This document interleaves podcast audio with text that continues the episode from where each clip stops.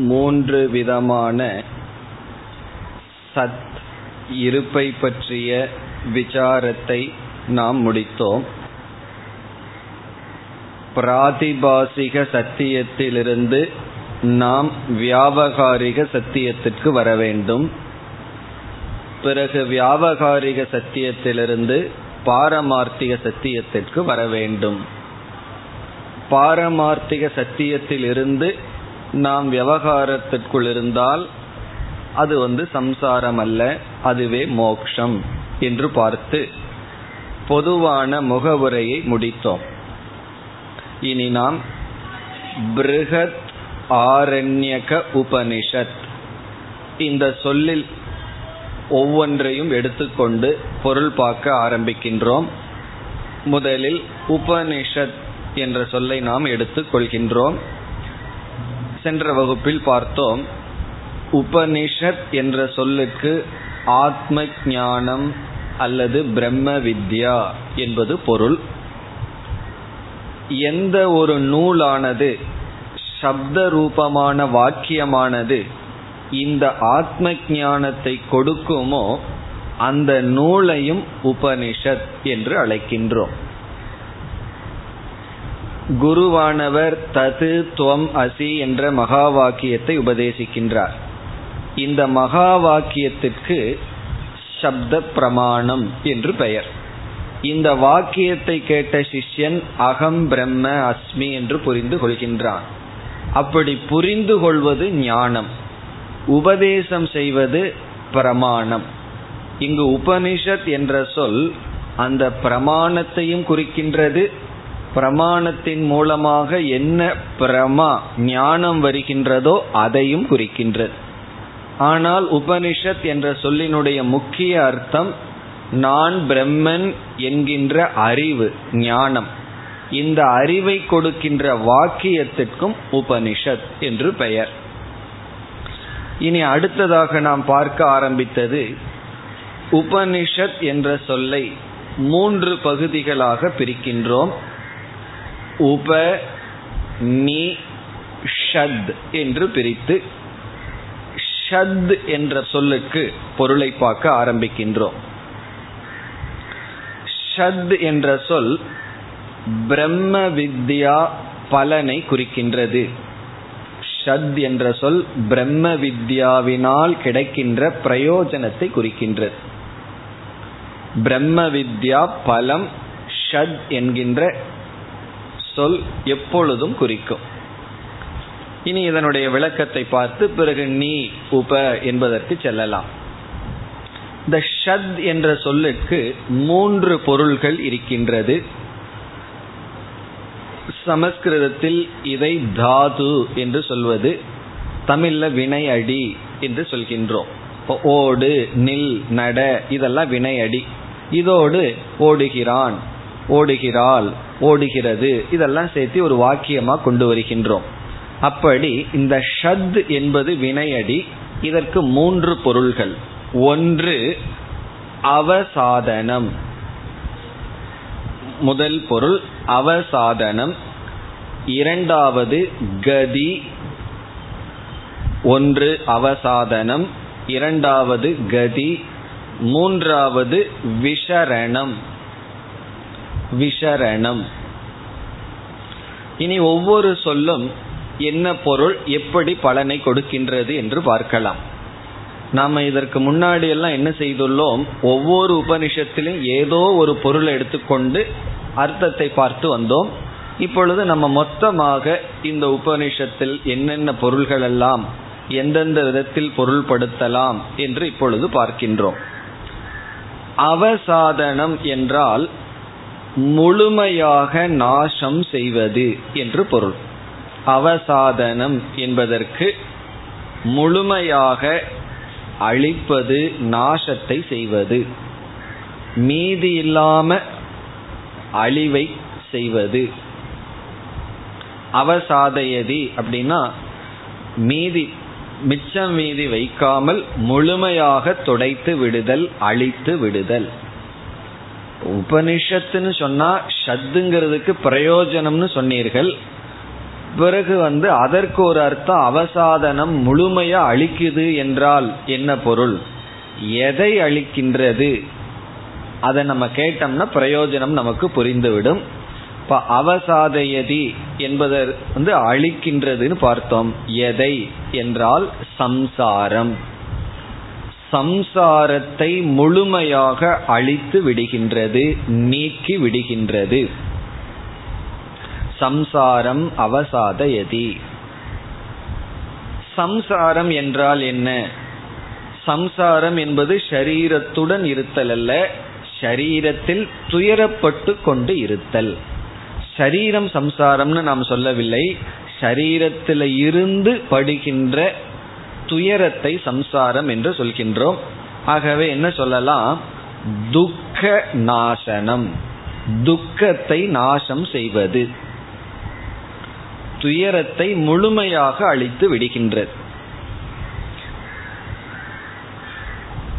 பிரம்ம வித்யா துக்கத்தை எப்படி அளிக்கும் என்ற ஒரு கேள்வி. இது வந்து இந்த உலக்கில வந்து கிழக்கு மேற்கு பார்க்குற மாதிரின்னு சொல்லி வித்யா வந்து அவித்யாவுக்கு தான் விரோதி. வித்யான்னா அறிவு. அறிவு அஜானத்துக்கு தான் விரோதியே தவிர இந்த அறிவு வேற யாருக்குமே விரோதியா இருக்காது. இந்த அறிவு எதையும் செய்ய முடியாது. இந்த அறிவு வந்து அறியாமையை நீக்கிறத தவிர அறிவுக்கு வேற சக்தி கிடையாது. இருளை நீக்கிறத தவிர ஒளிக்கு வேற சக்தி கிடையாது. அப்படி இருக்கும் பொழுது பிரம்ம வித்யா எப்படி சம்சாரத்தை அளிக்கும் என்றால் சம்சாரத்திற்கு மூல காரணமான அஜானத்தை அளிப்பதன் மூலமாக அஜானத்திலிருந்து தோன்றிய சம்சாரமும் அழியப்படுகின்றது. இப்ப பிரம்ம வித்யா சம்சாரத்தை அழிக்கும்னு சொன்னா எப்படி? ஞான துவாரா அஜானத்தை அழிப்பதன் மூலம். இந்த அறிவு நேரடியா வேற காரியத்தை செய்யாது. ஆனா அறியாமை நீக்குகின்றது. அறியாமையின் விளைவாக வந்த துயரமானது நீங்கப்படுகின்றது. இது வந்து முதல் பொருள். இப்ப முதல் அர்த்தம் அவசாதனம் என்றால் முழுமையாக அழிக்கின்றது. எதை? மனத்துயரத்தை அல்லது சம்சாரத்தை. எப்படி? ஞானத்தை கொடுத்து ஞானம் அறியாமையை நீக்கி அந்த அறியாமையின் விளைவான சம்சாரம் அல்லது துக்கம் மன நிறைவின்மையை நீக்குகின்றது. இது முதல் பொருள். இனி இரண்டாவது பொருள் கதிகி என்று பார்த்தோம். கதிகி என்றால் அடைய வைத்தல். இதற்கு முன்னாடி சொன்னதுக்கு முற்றிலும் ஆப்போசிட் எதிரான பொருள். முன்னாடி வந்து இருக்கிறத அழிக்கிறது தான் பார்த்தோம். இப்ப வந்து எதையோ ஒன்றை அடைய வைக்கின்றது. கமயதி. எதை? இந்த இடத்துல சம்சாரத்தைன்னு சொல்லக்கூடாது. ஏன்னா முன்ன சம்சாரம்ங்கிற வார்த்தையை சேர்த்தி இருந்தோம் சம்சாரத்தை நாசம் பண்ணுதுங்கிற இடத்துல. இந்த இடத்துல சம்சாரத்தை அடைய வைக்குதுன்னு சொல்லக்கூடாது. சொல்ல வேண்டிய அவசியம் இல்லை ஏற்கனவே சம்சாரத்துல தான் ஜீவன் இருக்கின்றான். பிறகு எதை அடைய வைக்கின்றது? பிரம்ம கமயதி. பிரம்மத்தை அடைய வைக்கின்றது. இது இரண்டாவது அர்த்தம். முதல் அர்த்தம் வந்து சோகத்தை நிவர்த்தி செய்கின்றது. இரண்டாவது அர்த்தம் பிரம்மத்தை அடைய வைக்கின்றது. ஒன்று பிராப்தி இனி ஒன்று நிவிருத்தி. மோக்ஷத்தை ரெண்டு கோணத்துல சொல்லலாம். ஒன்று நம்ம இடத்திலிருந்து போறது மோக்ஷம்னு சொல்லலாம். அல்லது எதையோ ஒன்றை அடையிறது மோக்ஷம்னு சொல்லலாம். மன நிறைவின்மையிலிருந்து விடுதலை மோக்ஷம்னு சொல்லலாம். அல்லது மன நிறைவை அடைதல் மோக்ஷம்னு சொல்லலாம். அப்படி இரண்டாவது பொருள் வந்து அடைய வைத்தல் அர்த்தத்தில் இருக்கு. இப்ப பிரம்மத்தை தானே அடைய வைக்குது? நான் ரொம்ப துக்கப்பட்டு இருக்கிறேனே என்றால் பிரம்மத்தினுடைய லட்சணம் என்ன? ஆனந்த ஸ்வரூபம். இப்ப பிரம்ம பிராப்திகி இஸ் ஈக்வல் டு ஆனந்த பிராப்திகி. பிரம்மத்தை அடைதல் என்பது ஆனந்தத்தை அடைதல். பூர்ணத்தை அடைதல் பூரண பிராப்திகி. இது வந்து இரண்டாவது பொருள். இப்போ முதல் பொருள் வந்து சம்சாரத்தை நீக்குது.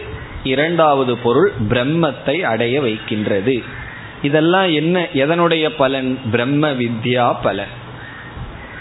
பிறகு இங்கேயும் நமக்கு ஒரு சந்தேகம் வந்துடும் வித்யாதான் எதையுமே அடைய வைக்காதே ஒரு காரியத்தையும் பண்ணாதே அது வந்து ஒரே ஒரு செயல் மட்டும் செய்யும் அறியாமை நீக்கும்.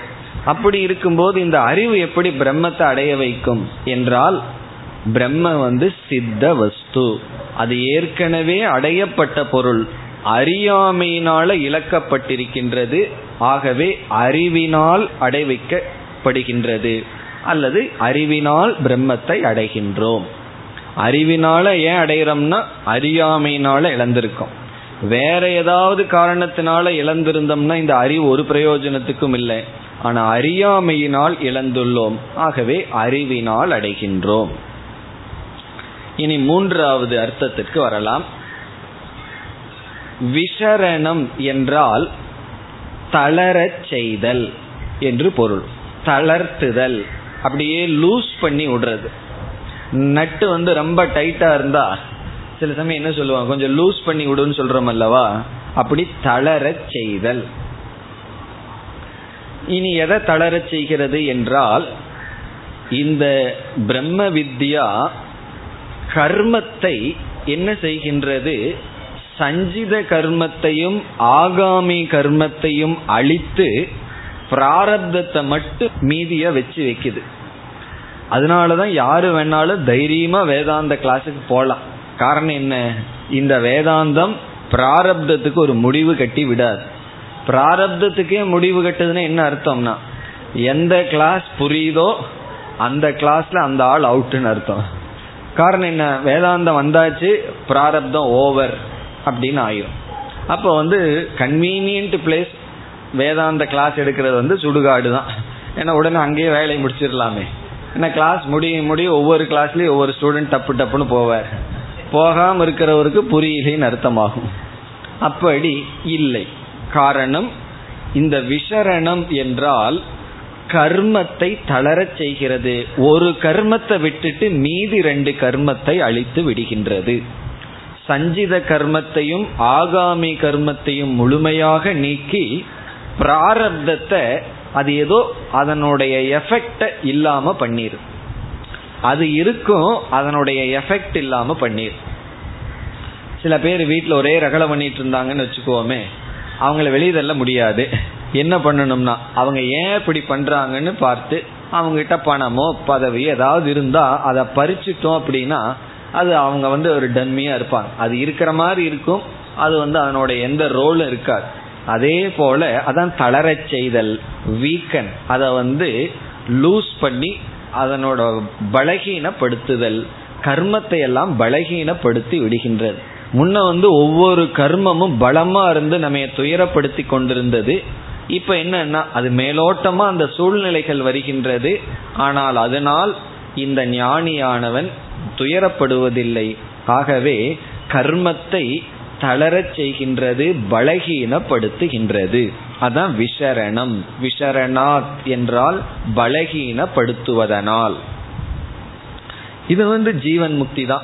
காரணம் என்ன? ஞானம் வந்தாச்சு. கர்ம வினை மேலோட்டமா தொடருது. ஆனா அந்த கர்மத்துக்கு சக்தி கிடையாது. முன்ன அப்படி இல்லை. கர்மத்துக்கு ரொம்ப சக்தி இருக்கு. அது எப்படி சூழ்நிலையை கொடுக்குதோ அந்த சூழ்நிலையில் இருக்கிறவனா நான் இருக்கேன். இப்ப வந்து சூழ்நிலையை கொடுக்குது ஆனா நான் சூழ்நிலையை கடந்தவனாக இருக்கின்றேன். அப்படி நான் இருந்தால் அதற்கு காரணம் இந்த பிரம்ம வித்யா. அப்படி இந்த மூன்று பொருள்கள் மூன்றுமே பிரம்ம வித்யாவினுடைய பிரயோஜனத்தை காட்டுகின்றது. பிரம்ம ஞானத்தினுடைய பலன் இவ்விதம் சொல்லப்பட்டுள்ளது. இவ்விதத்தில் இந்த உபனிஷத்துங்கிற வார்த்தையை எடுத்துக்கொண்டே நம்ம வந்து இந்த அனுபந்த சதுஷ்டயம்ங்கிறத சொல்லலாம் சொல்லுவார்கள். அனுபந்த சதுஷ்டயம்னா ஞாபகம் இருக்கோ? விவேகம் வைராகியம் அப்படியா? அது சாதன சதுஷ்டயம் அதுல குழம்பிடக்கூடாது. விவேகம் வைராகியம்ங்கிறதெல்லாம் தகுதியை குறிக்கின்ற சாதன சதுஷ்டயம். அனுபந்த சதுஷ்டயம்னு சொன்னா சாஸ்திரத்துக்கு உள்ள போறதுக்கு முன்னாடியே நம்ம பார்க்க வேண்டிய சில நியமங்கள். விஷயக அதிகாரி பிரயோஜனம் பலம் எல்லாம் பார்த்துருக்கோம் பல இடங்கள்ல. அப்படி இந்த உபனிஷத்துங்கிற வார்த்தையே சாஸ்திரத்தினுடைய நுழைவாயிலாக கதவு போல இருக்கின்றது. அப்படி இந்த ஷத்துங்கிறது பிரயோஜனத்தை குறிக்கின்றது. எப்பொழுதுமே உபனிஷத்துங்கிற வார்த்தையில கடைசி ரெண்டு எழுத்து ஷத்துனா பிரயோஜனம். மூன்று பிரயோஜனம். ஒன்று சம்சாரத்தை முழுமையாக அளிக்கின்றது இரண்டாவது பிரம்மத்தை அடைய வைக்கின்றது. மூன்றாவது கர்ம பலனிலிருந்து விடுதலை நமக்கு கிடைக்கின்றது. விடுதலையை அடை வைக்கின்றது. நம்ம என்ன பண்ணியிருக்கோம்? ஒவ்வொரு உபனிஷத்துலேயும் ஏதோ ஒன்றை தான் எடுத்திருக்கோம். மூணையும் எடுத்து பார்க்கல. ஏன்னா ஆரம்ப காலத்துல மூன்றையும் சொன்னா குழப்பம் வந்துருமே. இப்ப வந்து நம்ம ஒரு முடிவுரைக்காக மூன்றையும் நம்ம சேர்த்து பார்க்கின்றோம். ஆனால் மூன்றும் பிரயோஜனத்தை தான் கொடுக்கின்றது. இனி நம்ம அடுத்த சொல்லுக்கு செல்லலாம். நீ என்ற சொல். உப நீ ஷட். அதுல நீ என்ற சொல்லுக்கு வந்தால் இந்த சொல்லுக்கும் பல விதத்துல பொருள் சொல்லலாம். ஆனா முக்கியமான பொருள் என்னவென்றால் ஏற்கனவே ஷத்துங்கிற சொல் என்ன சொல்லியிருக்கு? இப்படிப்பட்ட பிரயோஜனத்தை கொடுப்பது பிரம்ம வித்யா பிரம்ம வித்யாவினுடைய பலன் ஷத்துல பார்த்தோம். இந்த நீங்கிற சொல் எதை காட்டுகின்றது? அந்த பலனை அடைய நிபந்தனையை நீ என்பது குறிக்கின்றது. Conditions to attain or gain the பலம். அந்த பலனை அடைய கண்டிஷன் அல்லது நிபந்தனை. இந்த நிபந்தனை இருந்தாதான் பிரம்ம வித்யா வந்து இந்த பலனை கொடுக்கும். பிரம்ம வித்யா இப்படிப்பட்ட பலனை கொடுக்குங்கிறதுல சந்தேகம் இல்லை ஆனா எப்ப கொடுக்கும்னா இந்த நிபந்தனை இருந்தால். நம்ம வந்து ஒருவர்கிட்ட சொல்றோம் நீ வேதாந்தத்தை சிரவணம் பண்ணா உனக்கு ஞானம் வரும்னா. அப்படியான்னு சொல்லிட்டு ஒருவர் போய் சிரவணம் பண்ணிட்டு வந்து நீ சொல்றது பொய் அப்படிங்கிற காரணம் என்னன்னா சிரவணம் பண்ணா ஞானம் வரும்னு சொன்னேன். நான் சிரவணம் பண்ணியிருக்கேன். நானே உதாரணம் ஞானம் எனக்கு வரல. அப்ப சிரவணத்தினால ஞானம் வராதுன்னு முடிவு பண்றேன்னு பிரம்மசூத்திரத்திலேயே ஒரு பூர்வபக்ஷி வர்றான். அப்படி பிரம்ம வித்யா இந்த பலனை கொடுக்கும்ங்கிறது சொல்லியாச்சு. ஆனா எப்படி எப்பொழுது அந்த நிபந்தனை தான் நீ என்ற சொல் முக்கியமாக குறிக்கின்றது. என்ன நிபந்தனை? நமக்கெல்லாம் தெரிஞ்சதுதான். நீ இஸ் ஈக்வல் டு நிச்சய ஞானம். நிச்சய ஞானம்னா உறுதியான அறிவு. உறுதியான அறிவு திருட பிரக்ஞா ஸ்தித பிரக்ஞா அல்லது ஸ்திர பிரக்ஞா பிரக்ஞான ஞானம். ஸ்திரமான உறுதியான அசைக்க முடியாத அறிவு. இப்ப அறிவையும் கூட அசைக்க முடியுமான்னா முடியும் தான் கொஞ்சம் ஸ்ரத்த இல்லைன்னு வச்சுக்கோமே சந்தேகம் எல்லாம் வந்துடுதுன்னா இந்த சந்தேக புத்தி என்ன பண்ணும்? நல்லதையே அசைச்சு விட்டுரும். அப்படி இல்லாமல் எந்த சந்தேகமும் இல்லாமல் நிச்சயமான அறிவு. சில சமயம் சந்தேகம் இல்லாமையும் தெளிவா தெரியும். சிலர் அப்படி சொல்கிறார்கள் அல்லவா? எனக்கு சந்தேகமே இல்லாம நான் தான் பிரம்மன்னு தெரியும். ஆனால் அந்த பிரம்மன்கிறது எந்த நேரத்தில் இருக்குன்னா வெளி சூழ்நிலை அமைதியா இருக்கும்போது யாரும் எங்கிட்ட பேசாத போது நானும் யாருகிட்டையும் பேசாத போது தனிமையா ஏதோ ஒரு நாள் ஒரு அஞ்சு நிமிஷம் நான் பிரம்மனா இந்த அறிவு இருக்கேன். விவகாரத்துக்குள்ள வந்தேன்னு சொன்னா நம்மை அறியாமல் விவகாரத்துக்குள்ள நம்ம பிரம்மனை விவகாரமே பண்ண முடியாது. யாருமே நம்மைய பிரம்மனா அணுகல. நம்மை அணுகும் பொழுது நம்மை ஒரு நாம ரூபமான அகங்காரியா தான் அணுகுகிறார்கள். யாருமே நம்ம பிரம்மன்கிற எண்ணத்துல அணுகல. அப்படி அணுகிறதா இருந்தா வந்த உடனே நம்ம சாஷ்டாங்க நமஸ்காரம் தான் பண்ணணும். நம்ம தான் பிரம்மனாச்சே. அவங்க அப்படியே அணுகுகிறார்கள்.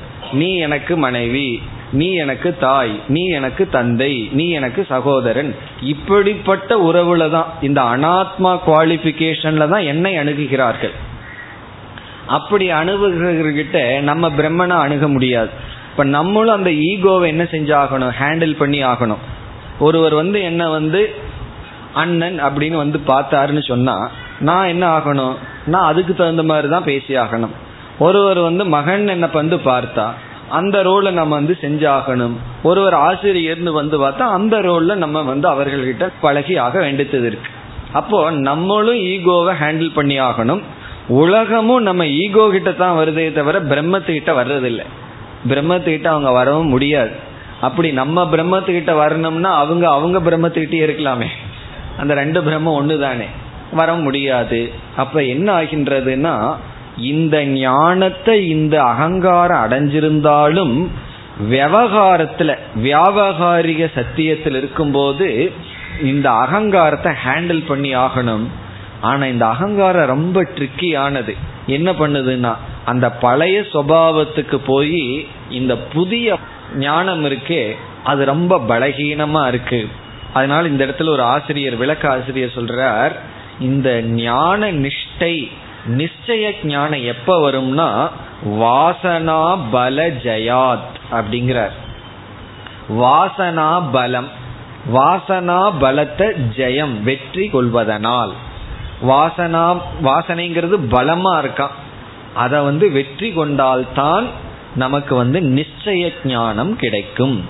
இப்ப வாசனா பல ஜெயாத் நிச்சய ஞானம். அப்ப நீங்கிறது எதை குறிக்கின்றது? நிசம்சய சம்சயம் இல்லாத அந்த நீங்கிறது நிசம்சயம். பிறகு வந்து வாசனா ஜெயம். இந்த ரெண்டையும் அடைஞ்சு ஞானத்துக்கு எந்த விதமான விரோதியும் இல்லாமல் திருடமாக உறுதியாக இருக்கும் பொழுது இந்த பிரயோஜனம் நமக்கு கிடைக்கின்றது. அப்ப நிச்சய ஞானம் என்பது நீ என்ற சொல் குறிக்கின்றது. இந்த நீக்கு ஷத்துக்கு என்ன சம்பந்தம்? நீங்கிறது கண்டிஷன் நிச்சய ஞானம்ங்கிற நிபந்தனையுடன் இருந்தால் நிச்சய ஞானம்னு என்ன? பிரம்ம வித்யா நிச்சயமாக உள்ளே இருந்தால். நிச்சயமாக இருந்தால்னு என்ன அர்த்தம்? சந்தேகமும் வாசனையும் அதற்கு தொந்தரவு செய்யாமல் இருந்தால் இந்த பலன் நிச்சயமாக அடைய முடியும். அங்கேயும் ஒரு நீய போட்டுக்கலாம். உப நீ நிஷத்துன்னு சொல்லலாம். ஏன்னா அங்கேயும் நிச்சயமா பலன் கிடைக்கும். இப்ப நிச்சயமா பலன் கிடைக்கும்னா ஞானம் நிச்சயமாக வேண்டும். இனி அடுத்த சொல்லுக்கு செல்லலாம். உப. உப என்பது அறிவை அடைய நிபந்தனை. ஞானத்தை அடைய நிபந்தனை. ஞானத்தை அடையிறதுக்கு என்ன கண்டிஷன் நீங்கிறது ஞான பலத்தை அடைய கண்டிஷனை பார்த்தோம். இது ஞானத்தை அடைய நிபந்தனை. இப்ப ஞானத்தை அடையணும் அப்படின்னு பார்த்தோம். அந்த ஞானத்தை நிச்சயமா வேற அடையணும்னு வேற பார்த்துட்டோம். அப்படி நிச்சயமா ஞானத்தை அடைஞ்சிட்டோம் அப்படின்னா நமக்கு நிச்சயமா இங்க சொன்ன பலன் கிடைச்சிடும் நான் இப்ப ஞான நிஷ்டைக்கு முயற்சி பண்ணிட்டு இருக்கேன்னு ஒரு அஜ்ஞானி சொன்னா அதுல என்ன தவறு இருக்கு? யாரு ஞான நிஷ்டைக்காக முயற்சி பண்ண முடியும்? யாருக்கு ஞானம் வந்திருக்கோ அவர்கள்னாலதான் ஞான நிஷ்டைக்கு முயற்சி பண்ண முடியும். இப்ப ஞானமே வராதவர்கள் வந்து ஞான நிஷ்டைக்கு நான் முயற்சி பண்றேன்னா அர்த்தம் இல்லை. அப்போ ஒரு சந்தேகம் வருது ஞானத்துக்கு ஞானத்தை அடைய என்ன செய்ய வேண்டும்? அதற்கு என்ன நிபந்தனை? அதுதான் உப என்ற சொல் சொல்கின்றது. இப்ப உபங்கிறது எதை குறிக்கின்றது? ஞானத்தை அடைய நிபந்தனை. நீங்கிறது ஞானத்தை அடைஞ்சதற்கு பிறகு பலனை அடைய நிபந்தனை அது நிச்சய ஞானம். உப என்பது ஞானத்தை அடைய நிபந்தனை. அது என்ன என்றால் உப என்பது குரு சாஸ்திர கமனம். குருவிடமும் சாஸ்திரத்திடமும் நாம் நெருங்குதல் அடைதல். குருவையும் சாஸ்திரத்தையும் அடைதல். அது வந்து ஞானத்திற்கு நிபந்தனை. உபங்கிறனா உப சமீப கமனம். உபன நியர் அருகேன்னு அர்த்தம். அருகே செல்லுதல்.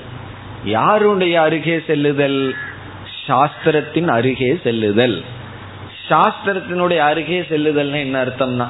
அதனுடைய அருகே நான் ஏன் செல்லணும்? கடையிலிருந்து புஸ்தகத்தை வாங்கி வீட்டில் வச்சிட்டேன்னா அது ஏன் பக்கத்தில் வந்துடுதுன்னு சில பேர்த்துக்கு தோணும். உபனிஷத் புஸ்தகத்தை வீட்லேயோ தலையிலையோ வச்சிட்டோம்னா அருகே வந்த மாதிரி அல்ல. அதற்குள் செல்லுதல். அதற்குள்ள எப்படி செல்லணும்னா? இப்ப இந்த காலத்துல புரியுற எக்ஸாம்பிள் சொல்லணும்னா இந்த பாஸ்வேர்டு குரு கிட்ட தான் இருக்கு. சாஸ்திரம்ங்கிறது ஒரு இமெயில்னு சொன்னா பாஸ்வேர்டு வேணுமே. அது யாருகிட்ட இருக்குன்னா குரு கிட்ட தான் பாஸ்வேர்டு வச்சிருக்காரு. சொல்லி கொடுக்க மாட்டேங்கிறார். வந்தா தான் சொல்லி கொடுப்பங்கிறார். அப்ப குரு மூலமாக சாஸ்திரத்திற்குள் செல்லுதல். இப்ப சாஸ்திரத்தை ஓபன் பண்ணி பார்க்கணும்னு சொன்னா அது எப்படி ஓபன் பண்ண முடியும்? அதுக்கு தான் குரு. ஆகவே குருவின் சாஸ்திரத்தையும் பிரிக்க முடியாது. பிரிச்சா பிரயோஜனம் இல்லை சில பேர் ரெண்டு பிரிஞ்சிருப்பார்கள். குரு கிட்ட போவார்கள் எல்லாம் செய்வார்கள். அவர் சாஸ்திரத்தை பத்தி பேச ஆரம்பிச்சு இவர் ஓடிடுவார். சாஸ்திரத்தை பத்தி பேசாத வரைக்கும் குருவுக்கு பணிவிட பண்ணிட்டு நல்லா இருப்பார். சில பேர் சாஸ்திரத்திட்ட போவாங்க குரு கிட்ட போக மாட்டார்கள். இப்ப குரு கிட்ட போய் என்ன செய்யணும்னா அவர் இடத்துல சாஸ்திரத்தை பயில வேண்டும். குருவுக்கு சேவை செய்யறது மற்ற விஷயங்களை பேசுறதும் சாதனை தான். அது சித்த சுத்திக்கு பிறகு குரு சாஸ்திரத்தை பேசும் பொழுது அவர் பேசுறது எல்லாமே சாஸ்திரம் தான் ஒவ்வொன்னையும் கவனமாக கவனித்தால் அதுல ஒவ்வொரு அறிவு நமக்கு கிடைக்கும். அப்ப எப்படிப்பட்ட குருவை அடையணும்னா முண்டகோபனிஷத்துல போய் பார்க்கணும். எப்படிப்பட்ட குரு? ஸ்ரோத்ரியம் பிரம்மனிஷ்டம். சாஸ்திரம் படிச்ச குரு கிட்ட தான் போகணும். அப்படிப்பட்ட குருவை அடைதல் அணுகுதல். அது எதற்கு நிபந்தனைனா? ஞானத்திற்கு. அப்பதான் ஞானத்திற்கு பாசிபிலிட்டி இருக்கு. அந்த ஞானம் வந்ததற்கு அப்புறம் என்ன பண்ணணும்? ஞான நிஷ்டை அடையணும். ஞான நிஷ்டை அடைஞ்சதற்கு பிறகு என்ன பண்ணணும்னா பேசாம இருந்தா போதும். இந்த பலனை அனுபவிச்சுட்டு இருக்க வேண்டியது. எவ்வளவு காலம்னா எவ்வளவு காலம் பிராரப்தம் இருக்குமோ அவ்வளவு காலம் இருந்துட்டு போறோம் அவ்வளவுதான். இவ்விதம் உபநிஷத் என்பது ஒவ்வொரு கோணத்திலையும் நம்ம அர்த்தத்தை பார்த்துட்டு ஒவ்வொரு உபனிஷத்துலையும் பார்த்தோம். இப்ப இங்க வந்து அதை மொத்தமா நம்ம பார்த்தோம். ஷத்துங்கிறது மூணு அர்த்தம். அது எப்பொழுதுமே பிரயோஜனத்தை கொடுக்கும். நீங்கிறது நிச்சய ஞானம். ஆனா வேற இடங்கள்ல நீங்கிறதுக்கு வேற அர்த்தத்தையும் பார்த்திருக்கோம். நீ அப்படின்னா கீழே அமர்தல் பணிவுடன் இருத்தல்ங்கிற அர்த்தத்தையும் பார்த்திருக்கோம். அதுவும் ஞானத்தை அடைய நிபந்தனை. இப்போ உப நீய சேர்த்தி நம்ம பார்க்கலாம். நீய வந்து ஞான நிஷ்டை அடைய ஞான பலனை அடைய நிபந்தனைன்னு பார்க்கலாம். அல்லது வினயமாக இருத்தல். கீழே அமர்தல் அப்படிங்கிற அர்த்தத்தை எடுத்துட்டோம்னா அதுவும் ஞானத்துக்கு நிபந்தனை. பிறகு உபங்கிறது வந்து ஞானத்துக்கு நேரடியான நிபந்தனை. சாஸ்திரத்தையும் குருவையும் முறையாக பயன்படுத்துதல். அப்படி பயன்படுத்தினா இப்ப ஃபர்ஸ்ட்ல இருந்து போவோம். ஒருவர் உப பண்ணார்னா குரு சாஸ்திரத்திட்ட போனார்னு சொன்னா ஞானத்தை அடைவார். பிறகு நீ நிச்சயமான ஞானத்தை அடைஞ்சா ஷத்து. முழுமையான சம்சாரத்திலிருந்து விடுதலை பிறகு பிரம்மத்தை அடைகின்றார். கர்ம பலன் தளர்த்தப்படுகின்றது. இந்த விசரணம்ங்கிறதுக்கு சரியான வார்த்தை தளர்த்தப்படுதல் லூசன் பண்றது. என்னன்னா கர்ம பலனெல்லாம் தளர்த்தப்பட்டு விடுகின்றது. இதுதான் உபனிஷத். இப்போ உபனிஷத்துனா ஆத்ம வித்யா அதுதான் முக்கிய அர்த்தம். ஆனா நம்ம விவகாரத்துல பயன்படுத்துற அர்த்தம் அது அல்ல.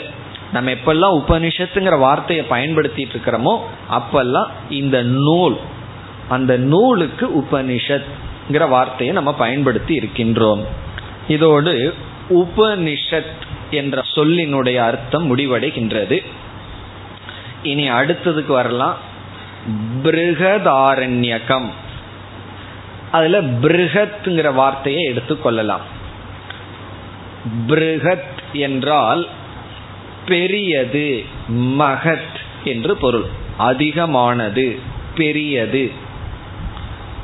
பெரியதுன்னா என்ன அர்த்தம் என்றால் மற்ற உபனிஷத்துக்கள் எல்லாம் மந்த்ரானுடைய எண்ணிக்கையை பார்த்தோம்னு சொன்னா கடோபனிஷத்துல நூத்தி பத்தொன்பது பிறகு முண்டகோபனிஷத்துல அறுபத்தஞ்சு இப்படி அதுவே பெரிய உபனிஷத்தான் நமக்கு தெரியும். மற்றதெல்லாம் பார்த்தோம்னா இருபத்தஞ்சு பன்னெண்டு பதினெட்டு இவ்வளவு மந்திரங்கள் உடையதாக இருக்கு. அப்புறம் ஒரு குரு ஒரு சிஷ்யம் அதோட ஒரு உபனிஷத்து முடிஞ்சிடும். அல்லது ஒரே ஒரு கதை மட்டும் இருக்கும். ஆனால் இந்த உபனிஷத்துல அதிக மந்திரங்கள் இருக்கின்றது. அதனால வந்து கிரந்ததக மகது. கிரந்தம்னா டெக்ஸ்ட் டெக்ஸ்டில் பார்க்கும்போது அதிகமான மந்திரங்கள் கூடி இருக்கின்றது. இந்த மந்திரமும் பார்த்தோம்னா ஒரு மந்திரம்னு சொல்லுவோம். அது ஒரு பெரிய ஒரு பக்கத்துக்கே ஓடும். ஒரு பேராகிராஃபா இருக்கு. ரெண்டு வரி ஸ்லோக ரூபமா கிடையாது. அதனால வந்து பிருகத் என்றால் கிரந்ததக மகத்து பிருகத்து. கிரந்தம்னா டெக்ஸ்டே அதிகமாக இருக்கிறது. சரி டெக்ஸ்ட் அதிகமா போச்சுன்னு வச்சுக்குவோமே சில சமயம் வந்து குவான்டிட்டி அதிகமான குவாலிட்டி குறைஞ்சிரும்னு சொல்லுவோம். இந்த ஹோட்டலுக்கு போறோம். இந்த ரஸ் இது இருக்கே சட்னி எல்லாம் இருக்கே. ரொம்ப ஆள் வர வர குவான்டிட்டி அதிகப்படுத்திடுவாங்க. குவாலிட்டி குறைஞ்சிரும். அப்படி இங்க வந்து அர்த்தம் இதுல ஏதாவது குறைஞ்சிருக்குமா என்றால் அர்த்ததக அபி மகது. அர்த்ததகன இதனுடைய அர்த்தம் இருக்கே அதுவும் பெருசுதான். மந்திரங்களும் பெருசுதான். டெக்ஸ்டும் பெருசுதான். இது எல்லாத்துலயும் பெருசா இருக்கு. குவாண்டிட்டி பிளஸ் குவாலிட்டி ரெண்டு ஆங்கிள்லயும் மகது பிருகது பெருசா இருக்கு. பகவான் கீதையில ஒவ்வொரு தத்துவத்தை எடுத்துட்டு இதுல நான் இதுவா இருக்கேன் அதுவா இருக்கேன்னு சொல்லிட்டு இருந்தார் அல்லவா? அதாவது பாண்டவர்கள்ல அர்ஜுனனா இருக்கேன்னு சொன்னார். அப்படி உபனிஷத்துக்குள்ள நான் எதா இருக்கேன்னு பகவான் சொல்லல. அப்படி சொல்லி இருந்தாருன்னா உபனிஷதாம் பிருகதாரண்யகோபனிஷத் அஸ்மின்னு சொல்லியிருப்பார். காரணம் இந்த உபனிஷத்துல மற்ற உபனிஷத்துல வர்ற முக்கியமான மந்திரங்கள் எல்லாம் இதுலயும் வருகின்றது. அதனால இந்த ஒரு உபனிஷத்து வந்து எப்ப நமக்கு நல்லா என்ஜாய் பண்ண முடியும்னா மற்ற ஒரு அஞ்சாறு உபனிஷத்தெல்லாம் படிச்சிருந்தோம்னா இதை நல்லா அனுபவிக்கலாம். ஏன்னா மற்ற உபனிஷத் மந்திரங்கள் எல்லாம் இதுல வருகின்றது. அதனாலதான் இதை நம்ம கடைசி உபனிஷத்தை எடுக்கிறோம். அப்படி இது மந்திரத்திலையும் பெருசா இருக்கு. மந்திரத்தில் இருக்கிற அர்த்தத்திலையும் பெருசா இருக்கு நூலிலையும் பெரிதாக இருக்கின்றது. உண்மையில் சாந்தோக்கிய உபனிஷத்துல எவ்வளவு மந்திரமோ கிட்டத்தட்ட பிருகதாரண்யக்கத்துல அதே அளவு மந்திரம் தான் கொஞ்சம் அதிகமா இருக்கலாம் அவ்வளவுதான். ஆனா சாந்தோக்கியத்துல வந்து முதல் அஞ்சு பகுதி உபாசனையா போகுது. கடைசி மூணுல தான் நமக்கு வேதாந்தம் வருது. அதுலேயும் கதைகள் எல்லாம் வந்து முக்கியமான மந்திரங்கள்னு சொல்லும்போது ரொம்ப குறைஞ்சு போயிருது. ஆனா பிருகதாரண்யகத்தில் அப்படி அல்ல. மிக மிக முக்கியமான சிந்திக்கக்கூடிய நல்ல நல்ல மந்திரங்கள் எல்லாம் அங்கங்கு பரவி இருக்கின்றது. அதனால வந்து அர்த்தத்திலையும் பிருகது பிறகு கிரந்தத்திலையும் இது மேலாக இருக்கின்றது. இப்ப பிருகத்னா அதிகமாக இருக்கின்றது. அதிகம்னா எண்ணிக்கையில் அதிகம். பிறகு மந்திரம் அர்த்தம்னு சொன்னா அதனுடைய ஸ்டாண்டர்டு அதுலேயும் super quality super quality plus super quantity அதுதான் பிருகத் இனி அடுத்த சொல் என்ன பாக்கி இருக்கு? ஆரண்யகம். ஆரண்யம். பிருகத் ஆரண்யக உபனிஷத். உபனிஷத்தை பார்த்துட்டோம் பிருகத்தை பார்த்துட்டோம் இனி ஆரண்யம். அதாவது அரண்யம் என்றால் வனம் காடு என்று பொருள். ஆரண்யகம் என்றால் அரண்யே அரண்யே என்றால் காட்டில் வனே. அரண்யே அனூச்சியமானத்வாத் அனூச்சியமானத்வாத் என்றால் படிப்பதனால். வனத்தில் இதை படிப்பதனால். இதை நம்ம படிக்கணும்னா என்ன செய்யணும்னா காட்டுக்கு போயிடணுமா?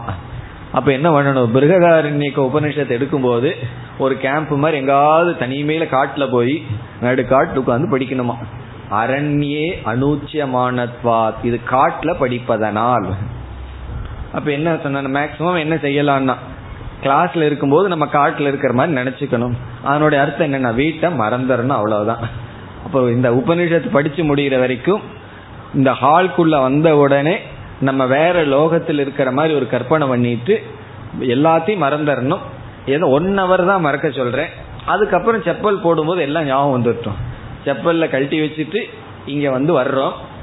பிறகு வனத்துல இருந்தோம் அப்படின்னா யாரையுமே நம்ம பார்க்க மாட்டோம். எந்த லௌகிக உலக விற்த்திகள் எல்லாம் வராது. அதே போல இதை நம்ம வந்து செய்ய வேண்டுமா? இது வந்து வனத்துல படிக்கிற விஷயமா? வேதத்தை நான்கு பாகங்களாக வேறொரு கோணத்துல பிரிக்கிறோம். கர்மகாண்டம் ஞான காண்டம்னு பிரிப்போம். அது ஒரு கோணம். இனி ஒரு கோணத்துல நான்கா பிரிக்கிறோம். முதல் பாகம் வந்து மந்திர பாகக அப்படின்னு சொல்லப்படுகிறது. ஃபர்ஸ்ட் போர்ஷன் மந்திர பாகம்.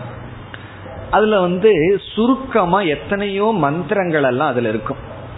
அந்த மந்திரங்கள் உபனிஷத் மந்திரங்களா இருக்கலாம் அல்லது விவாகத்துல படிக்க வேண்டிய மந்திரமா இருக்கலாம் அல்லது கடைசியில ஈமக்கிரியை இருக்கே அங்கு சொல்ல வேண்டிய மந்திரமா இருக்கலாம். அப்படி மந்திரங்கள் வந்து அதுல சுருக்கமா இருக்கும்.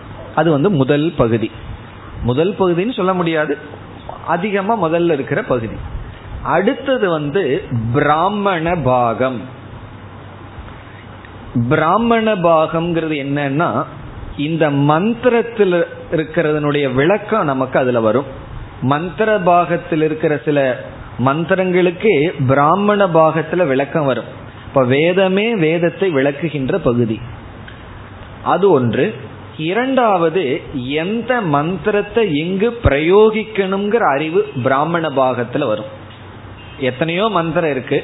இப்ப கல்யாண வீட்டுல போய் ந கர்மனா ந பிரஜையான்னு பாடிட்டு இருக்க கூடாது. அங்க என்ன சொல்லணுமோ அதைத்தான் சொல்லணும்.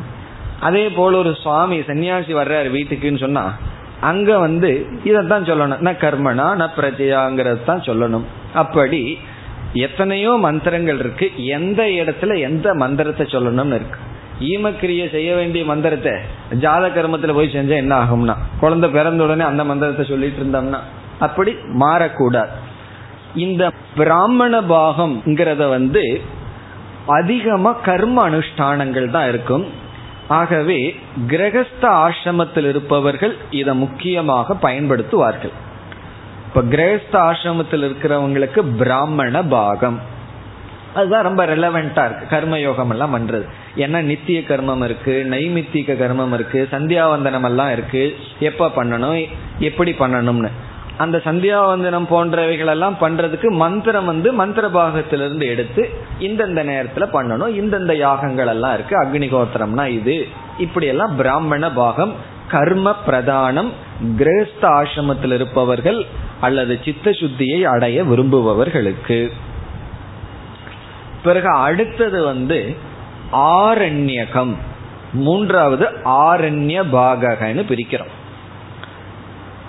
இது வந்து பிராமண பாகத்துக்கு அடுத்ததா பொதுவா வரும் ஆரண்ய பாகம். இதுல உபாசனைகள் எல்லாம் அதிகமாக வரும். விதவிதமான உபாசனைகள் வரும். ஆரண்ய பாகத்தினுடைய கடைசியில தான் உபனிஷத்து வரும். விதவிதமான உபாசனைகள் வரும். இப்ப சாந்தோக்கியம் இருக்கே அது ஆரண்ய பாகத்தை தொடர்ந்து வந்து அப்படியே உபனிஷத் ஆயிடுது உண்மையிலே என்ன செய்யலாம்? முதல் அஞ்சு சாப்டரை ஆரண்யத்திலே போட்டு விட்டுட்டு கடைசி மூணு சாப்டர் மட்டும் சாந்தோக்கியன்னு வச்சிருக்கலாம். ஆனாலும் அது உபனிஷத்துக்குள்ளேயே வந்து விட்டது. அப்படி ஆரண்யக்கத்துல அதிகமான தியானம் விதவிதமான உபாசனைகள் எல்லாம் வரும். பிறகு மௌனம் ஜபம் போன்ற சாதனைகள் எல்லாம் வரும். இதை நீங்களே சொல்லிடலாம். இது எந்த ஆசிரமத்தில் இருப்பவர்களுக்கு? வானப்பிரஸ்த ஆசிரமத்தில் இருப்பவர்களுக்கு ஆரண்ய பாகம். ஏன்னா அவங்க என்ன பண்ணணும்னா உடலெல்லாம் நல்லா இருக்கும்போது எத்தனையோ கர்மம் எல்லாம் பண்ணியாச்சு கடமைகள் எல்லாம் செஞ்சாச்சு. பிறகு கடமைகளை எல்லாம் விட்டுட்டு பேசாம பூஜை தியானம் அப்படி என்று விலகி கொண்டு தனக்குள்ளேயே நம்ம இருந்து கொண்டு இருப்பது ஆரண்யகம் வானப்பிரஸ்த ஆசிரமத்தில் இருப்பவர்களுக்கு அந்த பகுதி முக்கியமா பயன்படும். இந்த பிருகதாரண்யக்கு என்னாச்சு? அந்த ஆரண்ய பாகத்திலேயே இந்த உபனிஷத்தும் வருகிறது. சில இடங்கள்ல சில வேதத்துல உபனிஷத் தனியா கடைசியில வந்துடும் சில சமயங்கள்ல உபனிஷத்து மந்திர பாகத்திலேயே இருக்கும். சில சமயம் உபனிஷத் பிராமண பாகத்திலையும் போகும். சில உபனிஷத்து வந்து ஆரண்ய பாகத்துல வரும் ஆரண்யத்தினுடைய இறுதியில வரும். சில சமயம் அதையெல்லாம் முடிச்சு கடைசியில வேதாந்தம் சொல்ற உபனிஷத்து பாகத்திலையும் வரலாம். அது வந்து மூன்றாவது ஆரண்யம் வானப்பிரஸ்த ஆசிரமத்தில் இருப்பவர்களுக்கு. இனி நான்காவதாக நம்ம வேதத்தை பிரிக்கிறது உபனிஷத் அல்லது வேதாந்தம். உபனிஷத் பாகக. ரொம்ப கடைசியில் இருக்கு அதுக்கு மேல கிடையாது. உபனிஷத் பாகத்துக்கு மேல வேதத்துல வேற பாகம் கிடையாது. காரணம் என்னன்னா அதுல பலனை அடைஞ்சவன் வேற வேதத்துக்கு வேற எங்கேயும் போக மாட்டான் பேசாம இருப்பான். மீதியில பலனை அடைஞ்சாலும் இனியும் போகணும் இனியும் போகணும்ட்டு இருக்கும். ஆனா உபனிஷத்துக்கு பிறகு அடைய வேண்டியது ஒன்றும் இல்லை. இவ்விதத்தில் மந்திர பிராமண ஆரண்ய உபனிஷத்துன்னு பிரிக்கிறோம். இனி உபனிஷத் யாருக்கு? இனி எந்த ஆசிரம பாகி இருக்கு பிரம்மச்சரிய ஆசிரம வந்து வேதத்தை படிக்கிறது மந்திர பாகத்தையும் பிராமண பாகத்தையும் மனப்பாடம் பண்றது. கிரகஸ்த ஆசிரமம் வந்து பிராமண பாகத்துக்கு போயாச்சு. வானப்பிரஸ்தம் ரிட்டையர்டெல்லாம் ஆரண்யத்துக்கு போயிட்டாங்க. உபனிஷத்து நீ யாரு படிப்பா? சந்நியாச ஆசிரமிகளுக்கு. அப்போ உபனிஷத் படிக்கிறதுக்கு என்ன குவாலிபிகேஷன்னா சந்நியாசம் தான் சந்நியாச ஆசிரமத்தில் இருப்பவர்களுக்கு வந்து உபனிஷத் பாகக. இந்த பிருகதாரண்யக்கு என்ன ஆயிடுது? ஆரண்ய பாகத்தினுடைய எண்டிலேயே இது வந்து விட்டது. ஆரண்ய பாகம் முடிகிறதும் இது துவங்குவதும் ரொம்ப ஒட்டி இருக்கிறதுனால பிருகத் ஆரண்யக உபனிஷத். இப்ப வேற ஒரு பாயிண்ட் சொல்லிட்டோம். உபனிஷத்தெல்லாம் சன்னியாசிகள் தானே படிக்கிறது. அப்ப நான் சன்னியாசம் எடுத்ததுக்கு அப்புறம் உபனிஷத்து வர்றேன்னா இப்ப எப்ப சன்னியாசம் எடுக்கிறது? எப்போ உபனிஷத் படிக்கிறதுன்னு சந்தேகம் வரும். அதனால மீண்டும் சாஸ்திரத்துல என்ன சொல்லப்படுகிறது? இந்த சந்நியாசம் அல்லது வானப்பிரஸ்த ஒருவன் வந்து வானப்பிரஸ்தத்தில் இருக்கான் ஒருத்தன் சந்நியாசத்தில் இருக்கான் அல்லது ஒருத்தன் கிரகஸ்த ஆசிரமத்தில் இருக்காங்கிறதையெல்லாம் இந்த ஆசிரமத்தையே சாஸ்திரத்துல இரண்டாக பிரிக்கப்படுகின்றது. எந்த ஆசிரமத்தில் இருந்தாலும். ஒன்று வந்து முக்கிய ஆசிரமம் முக்கிய ஆசிரமி இனி ஒன்று கவுன ஆசிரமின்னு இரண்டாக பிரிக்கப்படுகிறது. முக்கியம் கவுனம் இப்போ ஒருத்தர் இருக்கார். அவரை வந்து க்ஷத்ரியன்னு சொல்றோம். அந்த க்ஷத்ரியனை வந்து நம்ம முக்கியம் கவுனம்னு பிரிச்சிடலாம். இது உதாரணத்துக்கு. பிறகு நம்ம இங்க சன்னியாசத்துக்கு வருவோம். இப்போ ஒரு வந்து க்ஷத்திரியருடைய பரம்பரையில பிறந்திருக்கார். ராஜாவுக்கு ஒருத்தர் பிறந்திருக்கார். அவரை வந்து க்ஷத்திரியன்னு சொல்றோம். அந்த கஷத்திரியன் வந்து கவுன க்ஷத்திரியன் கவுனம்னா பை பர்த் கர்மத்தில் அவர் அங்க பிறந்துட்டார். அவர் எப்ப முக்கிய க்ஷத்திரியன் ஆகிறாருன்னு சொன்னா சாஸ்திரத்துல க்ஷத்திரியனுக்கு சில குவாலிட்டி சொல்லப்பட்டிருக்கு. இந்தந்த குணம் இருந்தா கஷத்திரியன் அந்த குணம் ஒண்ணுமே இல்லைன்னு வச்சுக்கோமே. ஒரு பட்டாசை காட்டா பயந்துக்கிறாருன்னு வச்சுக்கோமே. ஒரு சத்தத்தை கேட்டா பயந்துக்கிறார். அப்ப என்னன்னா அவர் வந்து கவுன கஷத்திரியன் கவுன கஷத்திரியன் சொன்னா பிறப்புக்கு பேருக்கு கஷத்திரியம் அவ்வளவுதான். பேருக்குன்னு அர்த்தம். பேருக்குன்னு சொல்லுவோம் நேம் சேக்னு சொல்லுவோம் இல்லையா? நாம்கே அப்படின்னு சொல்லுவோம் அல்லவா? பேருக்காக. அதுதான் பிறகு வந்து அவருக்கு அந்த குவாலிட்டி இருந்ததுன்னா முக்கிய கஷத்திரியன் அதே போல ஒருவர் தன்னை பிராமணன் சொல்றார். பிராமணன் அம்மா அப்பாவுக்கு பிறந்திருந்தா அவர் வந்து கவுன பிராமணன். அதுக்கு தகுந்த குவாலிட்டி குணம் இருந்ததுன்னா முக்கிய பிராமணன். அதே போல ஒருவர் வந்து வானப்பிரஸ்த ஆசிரமத்திலேயோ சந்நியாச ஆசிரமத்தை எடுத்துட்டார். சந்நியாச ஆசிரமத்தை ஸ்வீகாரம் பண்றதுன்னு ஒன்று இருக்கு. அது ஒரு கர்மம் எல்லாம் பண்ணி ஹோமம் எல்லாம் பண்ணி சந்நியாசம்ங்கிற பேரு சந்நியாசம்ங்கிற உடை ஆசிரமத்தை எடுத்துட்டார். இது எப்படின்னா ஆசிரமத்தை எடுத்துக்கிறதுங்கிறது பிறக்கிறது போல. அது யாரு வேணாலும் பண்ணலாம் எப்ப வேணாலும் பண்ணலாம் எப்படி வேண்டுமானாலும் பண்ணலாம். அப்படி ஆசிரமத்துல வாழ்பவர்கள் கவுன சந்நியாசி. சந்நியாச ஆசிரமத்தில் இருப்பவங்கெல்லாம் வந்து கவுன சந்நியாசி. பிறகு அவங்க எப்ப முக்கிய சந்நியாசி ஆகிறார்கள் சந்நியாசிக்கு என்ன லட்சணம் இருக்கோ குணம் இருக்கோ அது இருந்தா அவர்கள் முக்கிய சந்நியாசி.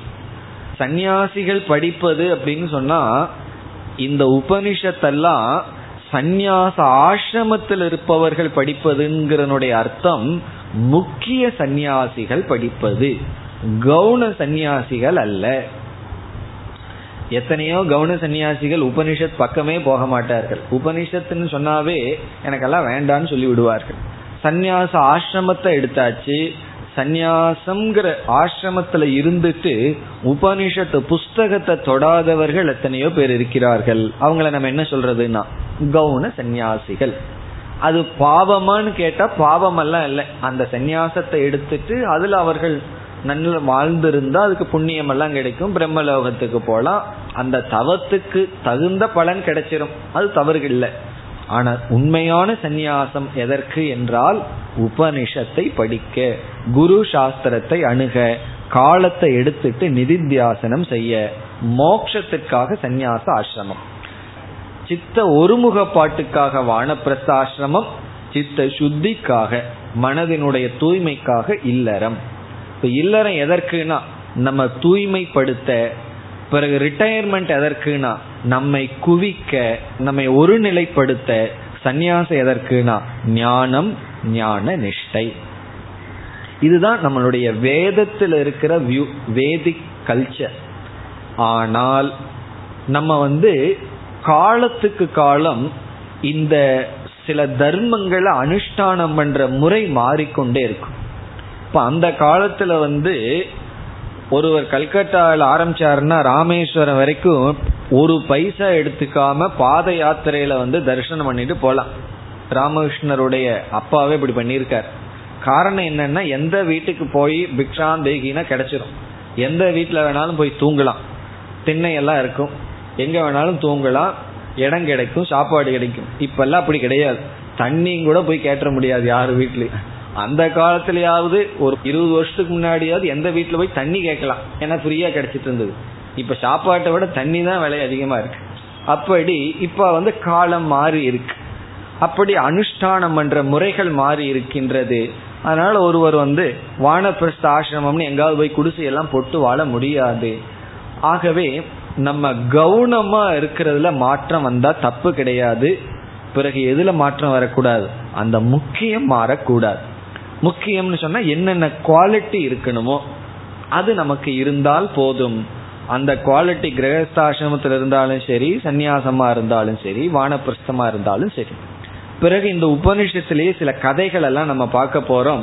யாக்ஞவல்கியருங்கிறவர் வந்து இந்த உபனிஷத்துக்கு ஹீரோவா இருக்க போறார். அவர் மூலியமா சில கதைகள் சில பண்புகள் எல்லாம் நம்ம பார்க்க போகின்றோம். அவர் வந்து இல்லற வாசியா இருந்தே ஞானத்தை அடைஞ்சிடுறார். பிறகு வந்து சன்னியாசம் எடுத்துக்க போற. அவர் தான் ஞானம் அடைஞ்சாரு எதுக்கு சன்னியாசத்துக்கு போறாருன்னா ஞான நிஷ்டைக்காக சன்னியாசத்துக்கு போறார் அந்த சமயத்துல அவருடைய ஒரு மனைவிக்கு உபதேசம் செய்து கொண்டு போறார். அந்த உபதேசத்தை எல்லாம் நம்ம படிக்க போறோம். அது இங்க ஒரு பகுதியாக முக்கிய பகுதியாக இந்த உபனிஷத்துல அமைஞ்சிருக்கு. இப்போ இல்லறத்துல இருந்து கொண்டே ஞானத்தை அடைய முடியும் அடைந்தவர்கள் இருக்கிறார்கள்ங்கிறதெல்லாம் உபனிஷத் கதையின் மூலமாகவே நமக்கு விளக்குகின்றது. நமக்கு ஞானம் வேண்டும். குரு சாஸ்திரத்துக்கிட்ட ஒருத்தர் போறாருன்னு சொன்னா எந்த அளவுக்கு குருவையும் சாஸ்திரத்தையும் பயன்படுத்துவாருங்கிறது அவருக்கு எந்த அளவுக்கு சித்த சுத்தி வந்துள்ளதோ அந்த அளவு. அதுதான் இங்கு நமக்கு முக்கியம்.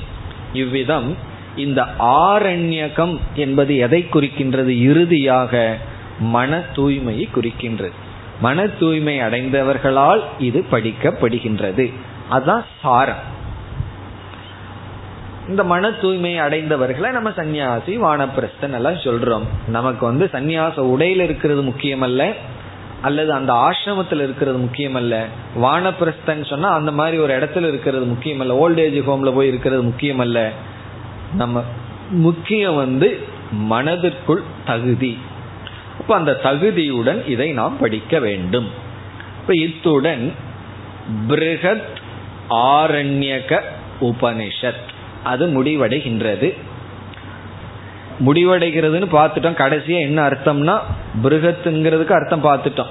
அதிகமான மந்திரங்களை உடைய ஆரண்யம்னா வனத்தில் படிக்கக்கூடிய அதுக்கு என்ன அர்த்தம் பார்த்தோம்? மன தூய்மையுடன் படிக்க வேண்டிய உபனிஷத். இந்த இங்கு இருக்கின்ற கிரந்தம். இந்த உபனிஷத் வந்து சுக்ல எஜுர்வேதத்தில் அமைந்துள்ளது. ஒவ்வொரு உபனிஷத்து எந்த வேதத்தில் இருக்குன்னு நம்ம பார்த்திருக்கிறோம் அல்லவா? அப்படி சுக்ல எஜுர்வேதத்தில் இந்த உபனிஷத் அமைந்துள்ளது. இந்த உபனிஷத்துக்கு சாந்தி பாடமே பூர்ணமத பூர்ணமிதம் என்கின்ற சாந்தி பாடம். அதனால நம்ம அடுத்த வகுப்பிலிருந்து ஆரம்பமும் பூர்ணமத பூர்ணமிதம் சொல்றோம். முடிவும் பூர்ணமதம் பூர்ணமதம் சொல்கிறோம் நான் ஃபர்ஸ்ட் டேவே ஏன் பூர்ணமதம் சொல்லலைன்னா பூர்ணமதம் சொன்ன உடனே எந்திரிச்சு போயிருவீங்களோன்னு ஒரு பயம். ஏன்னா பூர்ணமதம் சொன்ன உடனே பேக்கப் பண்ணி போகிறது ஹேபிட்டாக இருக்கு. ஃபர்ஸ்ட் கிளாஸை எடுத்த உடனே பூர்ணமதம் சொன்னா சாமி முடிக்கிறாராக்கோ? அப்படின்னு நினைச்சுக்குவீங்க சொல்லலை. இதை சொல்லிட்டு இனிமேல் ஒவ்வொரு வகுப்பு ஆரம்பிக்கும் போதும் பூர்ணமதம் முடிக்கும் போதும் பூர்ணமதம் தான். பூர்ணமதம் வந்து பேக் பண்றதுக்கு சொல்ற மந்திரம் அல்ல.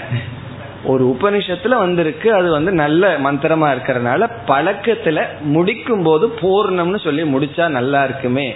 அப்படி பழகி இருக்கும். ஆகவே இனிமேல் ரெண்டும் பூர்ண மதத்தில் ஆரம்பிச்சு பூர்ண மதத்துல முடிப்போம். இந்த உபனிஷத் முடிகிற வரைக்கும். இந்த சுக்ல எஜுர்வேதம் இரண்டு ஷாக்கையாக இரண்டு முக்கிய பகுதியாக பிரிந்துள்ளது. அதை ஷாகா என்று சொல்வோம். ஷாக்கான பிரான்ச். எப்படி ஒரு பெரிய மரத்துக்கு ரெண்டு பெரிய ஷாக்கை இருக்கும். இந்த பக்கம் ஒன்று போயிருக்கும் அந்த பக்கம் ஒன்று போயிருக்கும். அதுதான் அந்த மரமா இருக்கும். அப்படி ரெண்டு ஷாக்கை ஷாக்கைனா பிரிவு இருக்கு. சுக்லேஜர் வேதமே ரெண்டு மெயின் பிரான்ச்னு சொல்றது ஷாகா.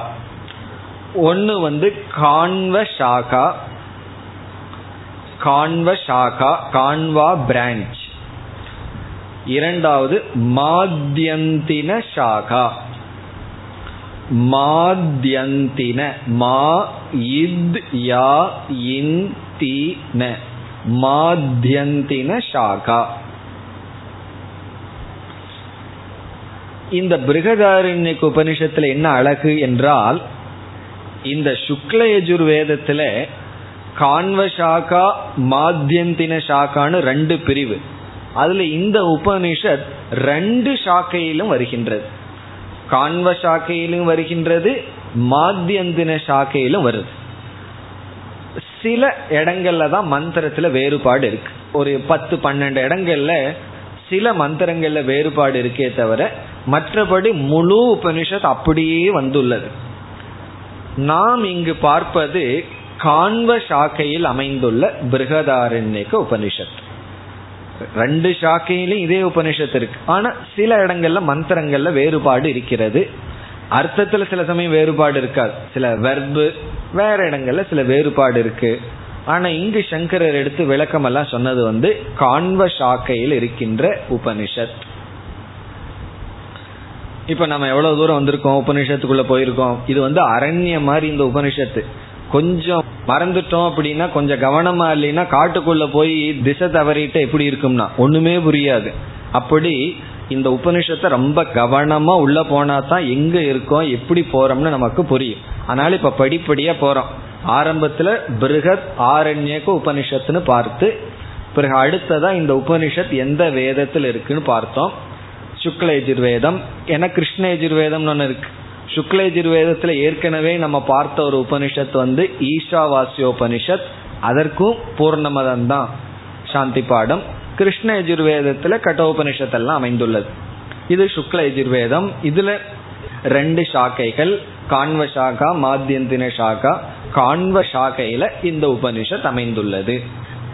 இனி அடுத்ததாக இந்த உபனிஷத் ஆறு அத்தியாயங்கள் கொண்டது. ஆறு சாப்டர் அத்தியாயம் ஆறு அத்தியாயத்துடன் கூடியது. சாந்தோக்கிய உபனிஷத்துல எவ்வளவு அத்தியாயம்? ஞாபகம் இருக்கோ? எவ்வளவு அத்தியாயம்? எட்டு அத்தியாயம்னு பார்த்தோம். ஃபர்ஸ்ட் அஞ்சை விட்டுட்டு கடைசி மூணு வேதாந்தம்.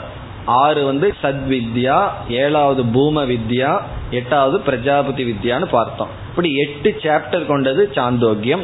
பிருகதாரண்யக்கம் வந்து ஆறு சாப்டர் ஆறு அத்தியாயங்கள்.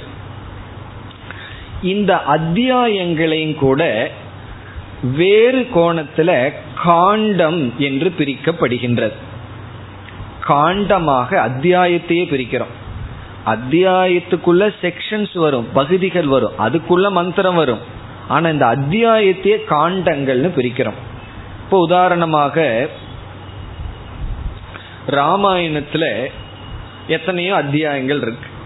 ராமாயணத்தை எப்படி பிரிச்சிருக்கோம்?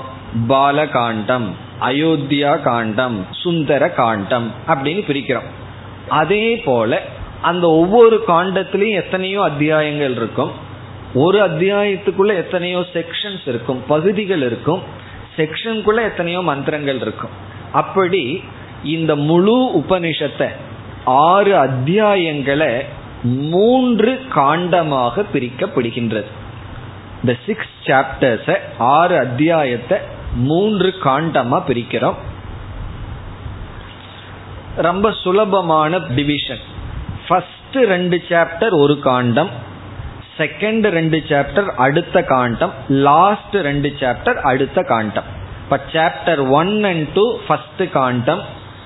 சாப்டர் த்ரீ அண்ட் ஃபோர் மூணு நாலு இரண்டாவது காண்டம். ஐந்து ஆறு மூன்றாவது கடைசி காண்டம். ஒவ்வொரு காண்டத்துக்கும் பெயர் இருக்கின்றது. இப்ப முதல் காண்டத்துக்கு வந்து இப்ப முதல் காண்டம்னா அதுக்குள்ள எவ்வளவு அத்தியாயம் இருக்கு? ரெண்டு அத்தியாயம் இருக்கு. அந்த முதல் காண்டத்துக்கு மது காண்டம் என்று பெயர். மது காண்டக. முதல் காண்டம். அதுல வந்து ரெண்டு அத்தியாயம். இப்ப எப்படி நம்ம பிருகதாரண்யத்தை பாக்குறோம் ஃபர்ஸ்ட் டூ சாப்டர்ஸ் இருக்கே. முதல் ரெண்டு அத்தியாயத்தை மது காண்டம்னு சொல்றோம். பிறகு மூணு நாலு. இந்த இரண்டாவது காண்டத்துக்கு முனி காண்டம் என்று பெயர். முனி காண்டம் இது வந்து த்ரீ அண்ட் ஃபோர் இந்த முனி காண்டம்னா இந்த முனிங்கிறது இந்த இடத்துல யாருன்னா? யாக்னிய வலிக்கிறது? தான் அதனால அவர் தான் ஹீரோவா இருக்க போறார். தேர்ட் அண்ட் ஃபோர்த் சாப்டருக்கு சுந்தர காண்டத்துல யாரு ஹீரோன்னா எப்படி ஆஞ்சநேயர் ஹீரோவா இருக்காரு? அதனாலதான் அந்த காண்டத்துக்கே சுந்தர காண்டம்னு பேர். முழு ராமாயணத்திலேயே சுந்தரமா இருக்கிற இடம் அது. அப்படி எப்படி ஆஞ்சநேயருடைய முழு அழகை நம்ம அதுலதான் பார்க்க முடியும். அந்த எபிசோடுக்கு அவர் தான் ஹீரோ அதே போல இந்த எபிசோடு இருக்கே. இப்பெல்லாம் இந்த லாங்குவேஜ் சொன்னா தான் புரியுது.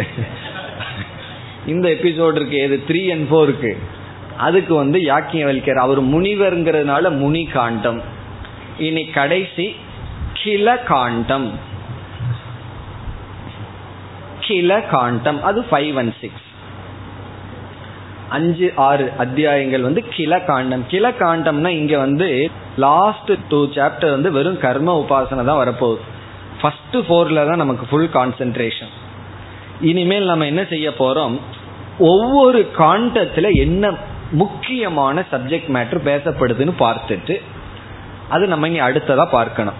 மது காண்டத்துல என்ன சப்ஜெக்ட் மேட்டர் பிறகு வந்து முனி காண்டத்துல முக்கியமா என்ன பேசப்படுகிறது? கிள காண்டத்துல என்ன பேசப்படுகிறதுன்னு பார்த்துட்டு பிறகு நம்ம சாந்தி பாடத்துக்கு போய் பிறகு இந்த உபனிஷத்தை நம்ம எப்படி டீல் பண்றோம்னு வேற பார்க்கணும். நம்ம எப்படி இந்த உபனிஷத்தை அணுக போறோம்னு பார்த்துட்டு பிறகு நாம் உபனிஷத்திற்குள் செல்லலாம். அடுத்த வகுப்புல நாம ஒவ்வொரு காண்டத்தினுடைய சாரத்தை பார்க்கலாம். ॐ पूर्णमधपूर्णमिधं पूर्णात्पूर्णमुधच्छते पूर्णस्य पूर्णमादाय पूर्णमेवावशिष्यते ॐ शान्ति शान्ति शान्तिः